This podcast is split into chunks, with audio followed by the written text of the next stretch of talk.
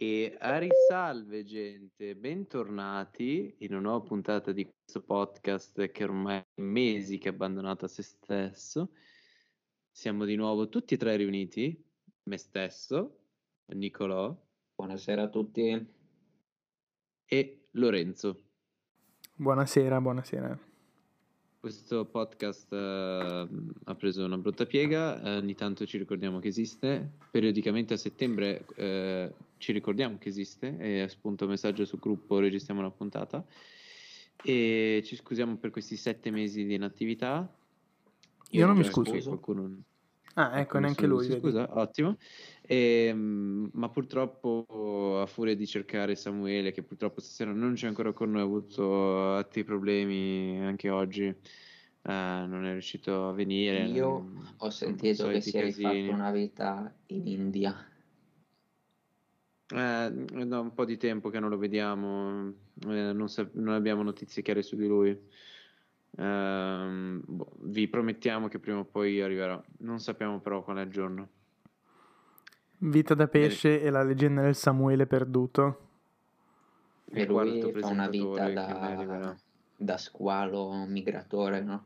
Gli squali Sì, sì, mica sì. migrano. Infatti, infatti, leggende na- è un po' tipo lo Stig di Top Gear. Alcuni dicono che abbia due peni e migri nell'Oceano Atlantico. Esatto. Comunque, oggi siamo qui con un altro format perché ci piace sperimentare. Siccome questo podcast ha le puntate casuali, noi sperimentiamo. E il format di oggi sarà tutto basato su una storia. Si può definire horror? No. Un po', un po' crime, un po', un po' poliziesca, crime, un, Sì, un po' La poliziesca. realtà è sempre spaventosa. un po' sovrannaturale, un po' no, dipende da come la si vuole intendere.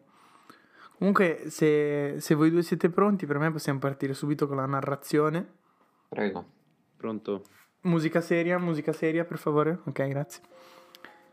Allora, ci troviamo nel maggio del 2008, il 14 maggio, nella città di Marshall, un paesino di 13.000 abitanti del Minnesota. Già, uno stato che è tutto un programma. In America non è raro che in questo periodo si festeggi la fine dello spring semester. Il nostro protagonista, Brandon Swanson, che è appunto uno studente di 19 anni, stava tornando da questa celebrazione americana. Eh, Dona, commento su questa celebrazione americana, che so che a te le cose pacchiane americane piacciono. Eh, no, non ascoltatelo. eh, io non, eh, non- non sono assolutamente contrario a queste cose pacchiane. Ehm, eh, spring semester, come cazzo è il coso? E vabbè, cazzate americane, ecco, ecco il mio commento, cazzate americane. Ecco, appunto. Vabbè, facciamo un passo indietro. Allora, Brandon era un ragazzo normale, nativo della città dove risiedeva, appunto Marshall, che non è il nome di una persona, ma della città, e si era diplomato nel 2007 alla Marshall High School. Sempre una gran fantasia nei nomi. Decise poi di intraprendere una carriera nello studio del campo delle paleoliche. Alla... Aspettate che il nome è lungo. Minnesota West Community and Technical College Campus nella città di Canby, una città vicina. E proprio qua, nella città di Canby, si trovava a festeggiare con i suoi compagni, che dichiararono, successivamente alla polizia, di averlo visto assumere alcol, ma non in maniera eccessiva e tantomeno smodata, quindi niente da fargli perdere la testa. Diciamo Brandon non, eh, non un ubriacone. Sì, è un, è un disclaimer per dire che non è... Vabbè, non facciamo spoiler alla storia. Sarà importante il fatto che abbia bevuto leggermente, ma non troppo. Brandon lascia la città di Canby poco prima delle due di notte, o del mattino, come, come volete. Per qualche ragione decise di non usare la strada a scorrimento veloce che collegava direttamente il suo paese a Canby, ma decide di prendere una stradina secondaria e sterrata. Commento su questa scelta. Coglione. Mi sta un po' sul cazzo questa persona. Freddo, freddo, pulito, coglione. Più comunque- che altro Già il fatto che come scelta scolastica decide di studiare le paleoliche mi convince poco. Cioè Marshall Ah, sì, non è molto famosa come città per eh, la sua industria delle paleoliche. Quindi secondo te è partito tutto da prima, era tutto un Sì. complotto? Sì, sì, non Ok, a caso è tutto scelta l'ha portato poi all'alcolismo e poi No, abbiamo appena detto che non lo era. Aggiungo una parentesi, le paleoliche sono degli ecomostri. No, ecco, vedi, partiamo male. No, non, non fatevi traviare dall'altro format, restiamo su questo. restate Ogni tanto si vede- la puntata sulle paleoliche. Esatto. Ogni tanto si vede la nostra vera natura che esce. Comunque direi che è opportuno specificare che nonostante Agia Freda stia sul cazzo, il povero Brandon, che in questo momento ha 19 anni, in questo momento nella storia ovviamente non adesso, era un appassionato di auto, quindi la scelta di aver preso questa stradina secondaria meno trafficata, sterrata, potrebbe essere dettata dal fatto che voleva una guida più, più- più divertente, più... che lo intrattenesse, Si sa mettiamola che così. auto stava guidando? Si sa, si sa, ma non me lo ricordo. Era comunque una Chevrolet normale, non era, non era una Camaro di turno, era una macchina relativamente normale. Chevrolet... eh, eh, non me lo ricordo, però era una Chevrolet. D'altronde con i soldi che spendeva per l'alcol non è che si poteva comprare Ecco, macchinoni. ecco. Ho specificato apposta che non beve... Vabbè, eh, per i miei due copresentatori sarà l'alcolista, anche se non è vero. Comunque, come la vogliate chiamare, sfortuna o colpa del ragazzo, finisce fuori strada in un canale adiacente a questa strada sterrata. Il povero... mm, si chiamava? Scusate, mi sono dimenticato il nome. Il povero Brandon rimane però illeso, quindi props alla Chevrolet per le, le auto. L'auto, in ogni caso, era bloccata in questo canale e non c'era modo di farla uscire, chiaramente senza un aiuto esterno. Il giovane chiamò i genitori chiedendo se potessero andarlo a recuperare e i genitori, di nome Annette e Brian, partirono con la loro auto in direzione di dove pensavano si trovasse. I tre rimasero in contatto per tutta la durata del viaggio. Brandon intanto aveva deciso di rimanere in auto e usare i fari come segnale per i genitori, che nonostante gli abbaglianti non furono in grado di trovarlo. Brandon, stanco della situazione, comunica di aver visto delle luci, luci che è intenzionato e ovviamente convinto a seguire. Infatti il ragazzo si ipotizza, pensa, a meglio, dice ai genitori che quelle luci appartengono alla vicina città di Lind, un'altra cittadina della zona. E accordatosi con il padre per incontrarsi nel parcheggio di un bar della città, il giovane Brandon si incammina. Se non fosse che poco dopo, alle 2.30, quindi facendo qualche calcolo poco più di mezz'ora da quando è partito, Brandon interrompe le comunicazioni subito dopo aver esclamato un semplice oh merda, che ovviamente tradotto è oh shit in inglese. Il telefono rimane in linea, ma Brandon non dà segni di vita, neanche al tentativo dei genitori di richiamarlo dopo avergli attaccato. Da quel giorno di Brandon, o del suo corpo, non si è più saputo nulla. Damn. Allora, La storia, la storia in realtà non è articolata, è abbastanza semplice, se non fosse che qualcosa non torna. Penso che tutto si possa spiegare con i gravi problemi d'alcol del ragazzo. ecco. mm, penso che tutto si possa spiegare in quella frase oh shit perché Brandon ha chiaramente visto il Bento Smaila per strada ed è stato rapito dal suono sua- delle, delle sue, delle sue trombe, secondo me. No, beh, comunque... mm, eh, abbastanza strana come storia. Cioè, in realtà fa... sembra quasi un normale racconto.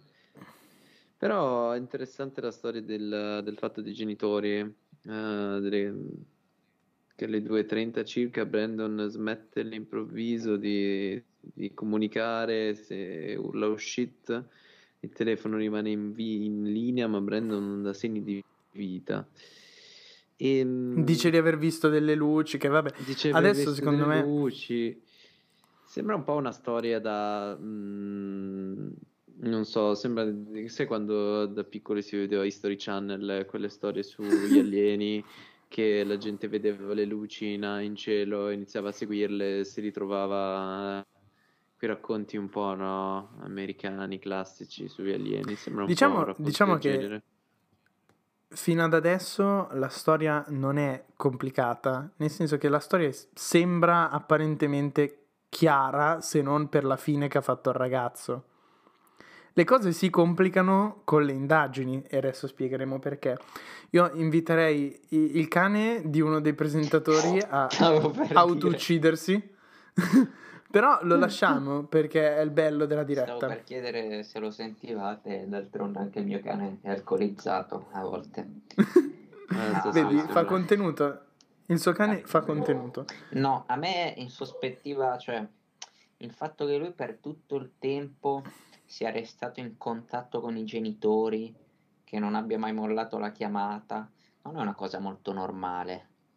E, e che comunque in un viaggio di mm, non più di 40 km, almeno così dovrebbe essere, non siano riusciti a trovarlo. E soprattutto, diciamo, mm, eh, io inviterei gli ascoltatori a ricordarsi due cose. Lui aveva dato una posizione ai genitori, che quindi avrebbero dovuto trovarlo più o meno in fretta, perché se la descritto... Vabbè, mm, adesso non voglio spoilerare il resto dell'episodio, ma posto per vero che la descrizione del ragazzo fosse accurata, avrebbero dovuto trovarlo in fretta.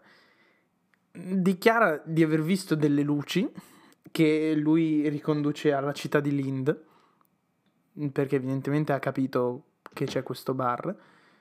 E soprattutto il telefono rimane vivo. È, mm, è importante poi nelle indagini ricordarsi che il telefono. Stiamo parlando del 2008, quindi i telefoni non erano Mm. chissà quale tecnologia per- mm, megagalattica.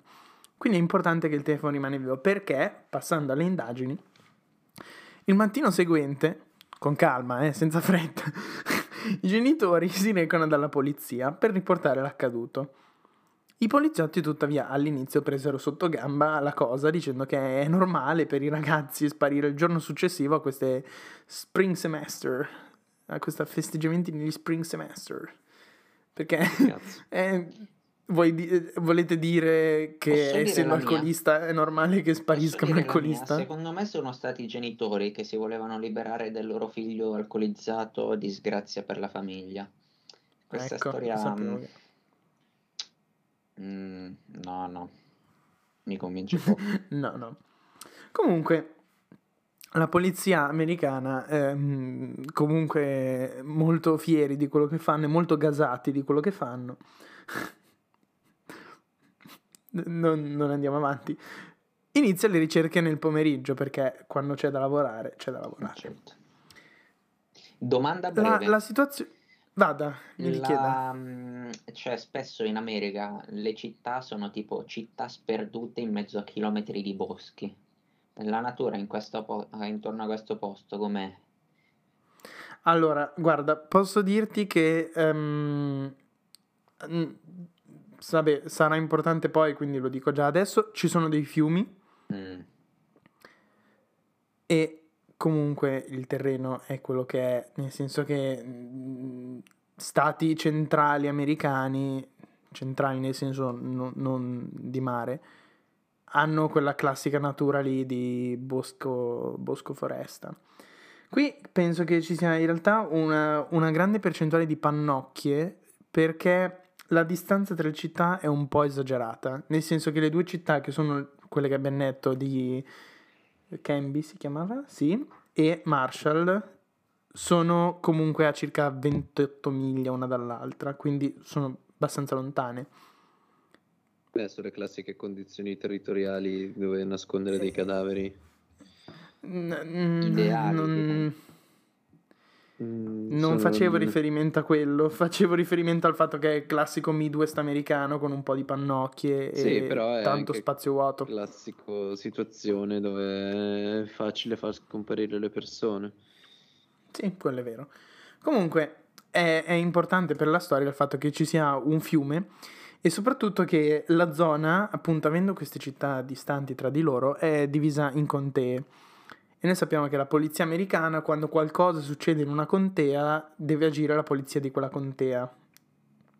O comunque, per chi non lo sapesse, il, il, loro sistema poliziesco, sì è giusto, è molto più diviso del nostro. Noi abbiamo la polizia italiana, loro hanno la polizia di, di, Stato, la polizia del Colorado per dire, la polizia del Minnesota, la polizia della contea, lo sceriffo del paese. È molto, è molto categorizzato il loro sistema poliziesco. Poi vabbè ci sono vari FBI, CIA che sono...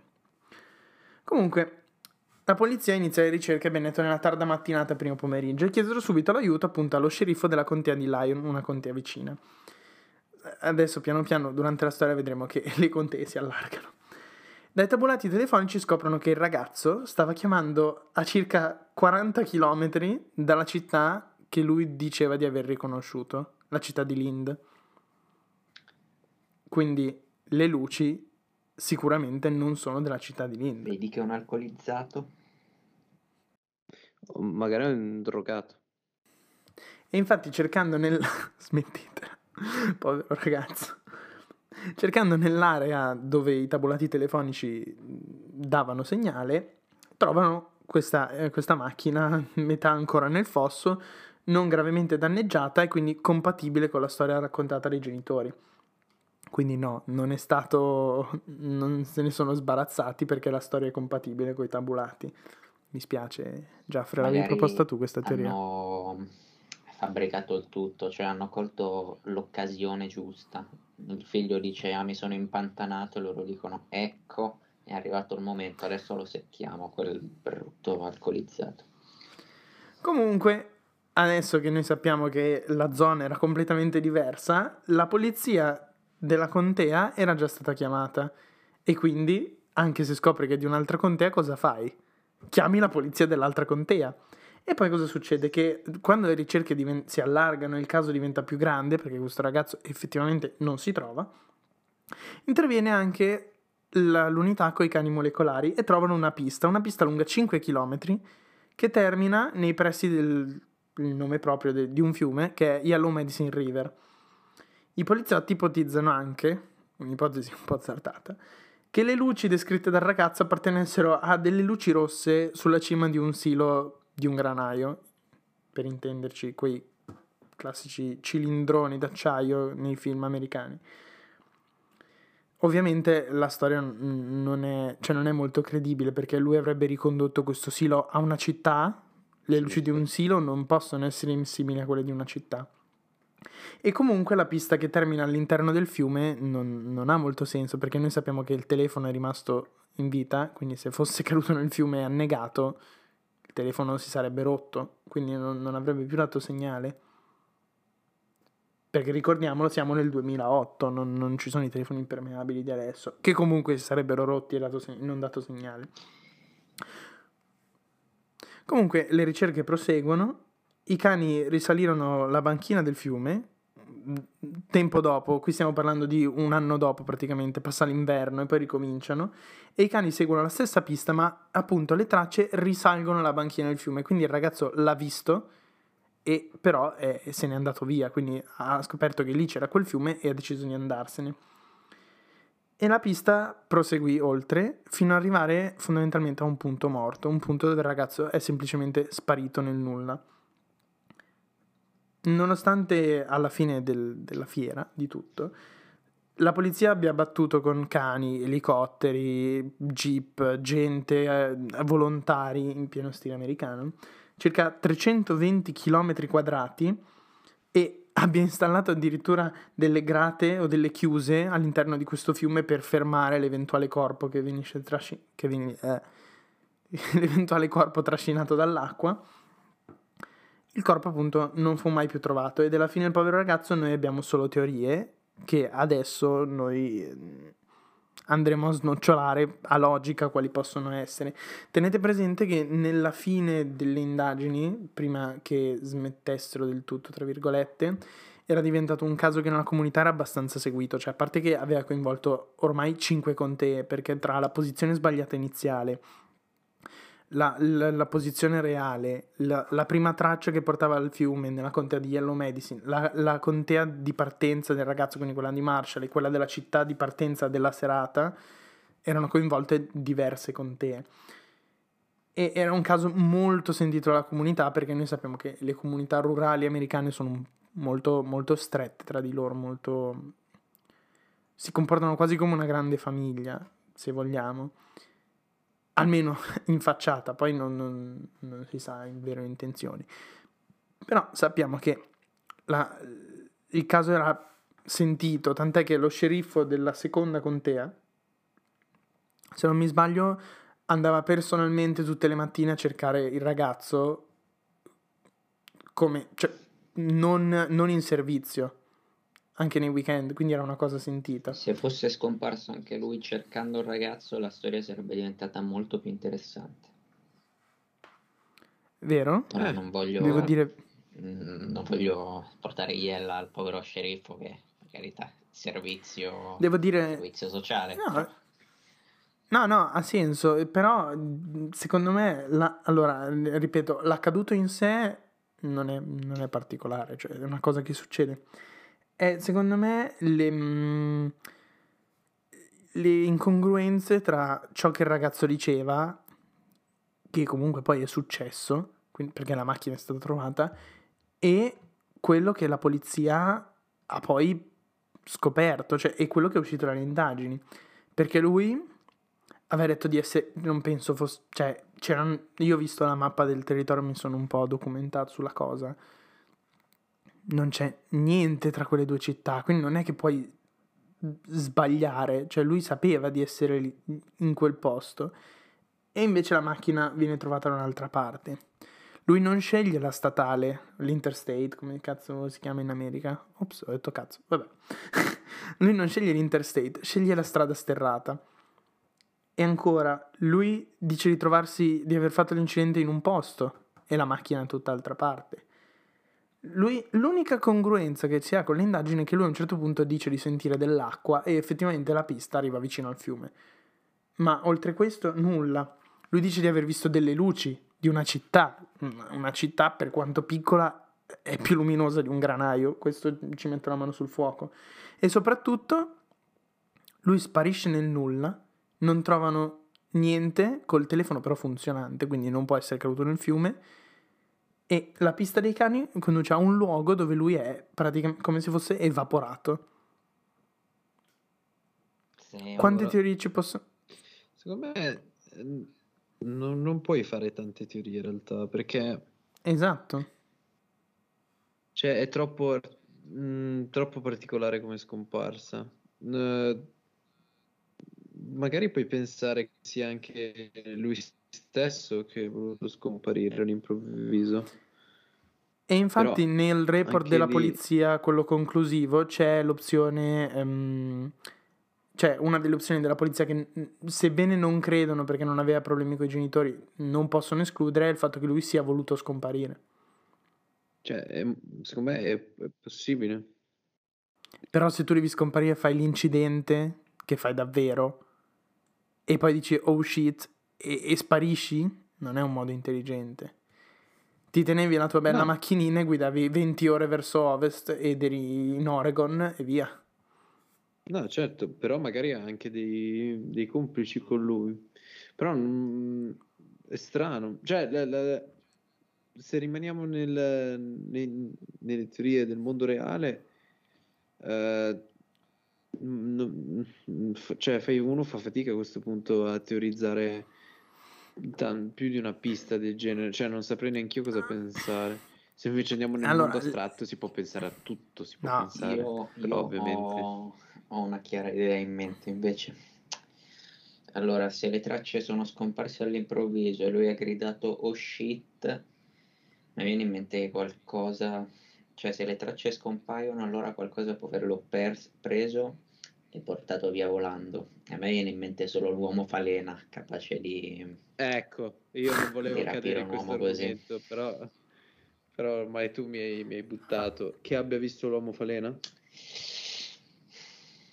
Dipende da com'era quello shit, perché io sarei molto emozionato e felice di vedere l'uomo falena, per quel mio sarebbe uno shit contento. Allora, diciamo che sicuramente se uno esclama oh merda, vede qualcosa che, che lo stupisce. anche qui possiamo fare la distinzione di mi ha stupito nel mondo del, del normale, quindi un, un malvivente, qualsiasi cosa, stupito in negativo ovviamente. Oppure possiamo andare nelle, nelle speculazioni vabbè, pressoché inutili perché non potremo mai Beh, saperlo. allora, se vogliamo, se vogliamo una spiegazione razionale, può aver detto oh merda perché è inciampato, ha perso il telefono e non è più riuscito a ritrovarlo e poi si è perso lui nei boschi cercando di, di ritrovare la strada. È Una Questo, spiegazione questa in realtà è, è un'opzione, forse nel mondo del razionale è l'opzione più valida. Cioè inciampa, dice oh shit, gli cade il telefono che rimane in linea, però lui non riesce a trovarlo. Prende camminare in una direzione e si perde. D'altronde è facile in quelle situazioni lì. Poi alcolizzato com'era. Ehm, sto, sto- sto cercando informazioni riguardo questo Brandon e ho trovato questa informazione, secondo cui non riportata dai media, Brandon fosse cieco da un occhio e che gli occhiali siano stati trovati nella macchina. Quindi vuol dire che lui ha percorso quella strada senza occhiali e cieco da un occhio. E sembrerebbe che eh, mentre è in telefonata con suo padre, prima di scavalcare, mh, prima di dire oh shit, stava scavalcando delle recinzioni perché diceva non un'altra recinzione. Poi d'un tratto ha detto oh shit. E, però, Allora, però però, poi, ehm, cioè, mh, cosa. allora no, aspetta, se vogliamo, se, se vuoi dire questa cosa, ti dico io però un'altra cosa. Le recinzioni sono riuscite a capire quali erano, erano quelle del Sì, fiume. Erano quelle no, sugli no, argini del fiume. sì, però mh, è sempre lì. Se non trovano più tracce, che, che fine ha fatto? Cioè, eh, è quello. la- Esatto, secondo me come, se- l- come se fosse stato trasportato in cielo all'improvviso e basta. Cioè, senza... Mm, Secondo me la, la- mm, il- la cosa interessante è che questo ragazzo è evaporato in un posto, cioè la traccia è completamente scomparsa. È la cosa sicuramente più misteriosa. O a quel punto si ritorna sull'ipotesi del voleva scomparire, in qualche modo ha coperto le tracce, però se la seguivano i cani sentono, vanno per odore oltre che per tracce, per cui molto strano. Uomo falena. Possiamo. Mm, secondo me, dire alla fine di questo discorso che ehm, non sapremo mai chi ci dice la verità o meno, sicuramente. Potrebbe essere stato tutto organizzato da lui, da altri, eh, non si saprà mai bene la realtà. Però l'ipotesi, io appoggio il mio compare e dico che l'ipotesi dell'uomo faleno non è un'ipotesi così remota. Va bene, allora visto che ognuno ha preso la sua devianza astrale, io dico che le luci erano un UFO Ok, ci sta? e l'hanno portato via gli alieni. E vi dirò di più, lui è stato drogato con dei feromoni sintetici alieni e per cui pensava di essere a 40 km da dove si trovava davvero. È, è molto plausibile. Ecco, anche sta cosa che pensava di essere a 40 km da dove era davvero non, non è chiara. No, cioè se ne sarà reso conto in macchina che non ha percorso 40 km. Cioè, anche nel tragitto non, non è, cioè, non è molto chiara quella dinamica lì. Forse No, quello no. che ho detto io in modo stupido che era un alcolizzato non è poi così tanto una boiata, cioè magari i suoi Però amici ci sono- ci sono altri coprire, testimoni. hanno voluto dare boh, non gli volevano far fare una brutta figura dicendo che aveva lasciato la festa ubriaco a merda. Anche loro per non dire ah, Ok, però- era ubriachissimo, però l'ho lasciato andare via in macchina. No, che que- questa cosa ha senso. Però tu devi pensare che lui ha fatto 47 minuti di chiamata con i genitori dove sembrava lucido almeno ai genitori, quindi effettivamente è compatibile con quello detto dagli amici.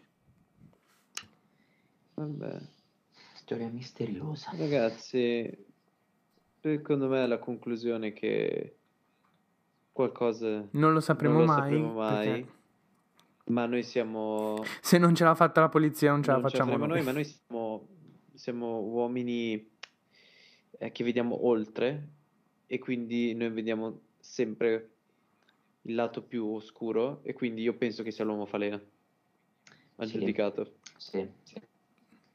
Va bene. Indagini Chiudiamo la puntata così.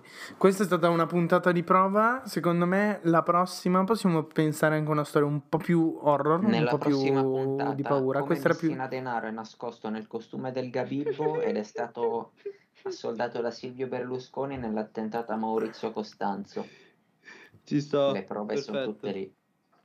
Perfetto. Questo è, questo è il ritorno al format Questa originale. è la vita da pesce. Ciao ragazzi. Ciao ragazzi.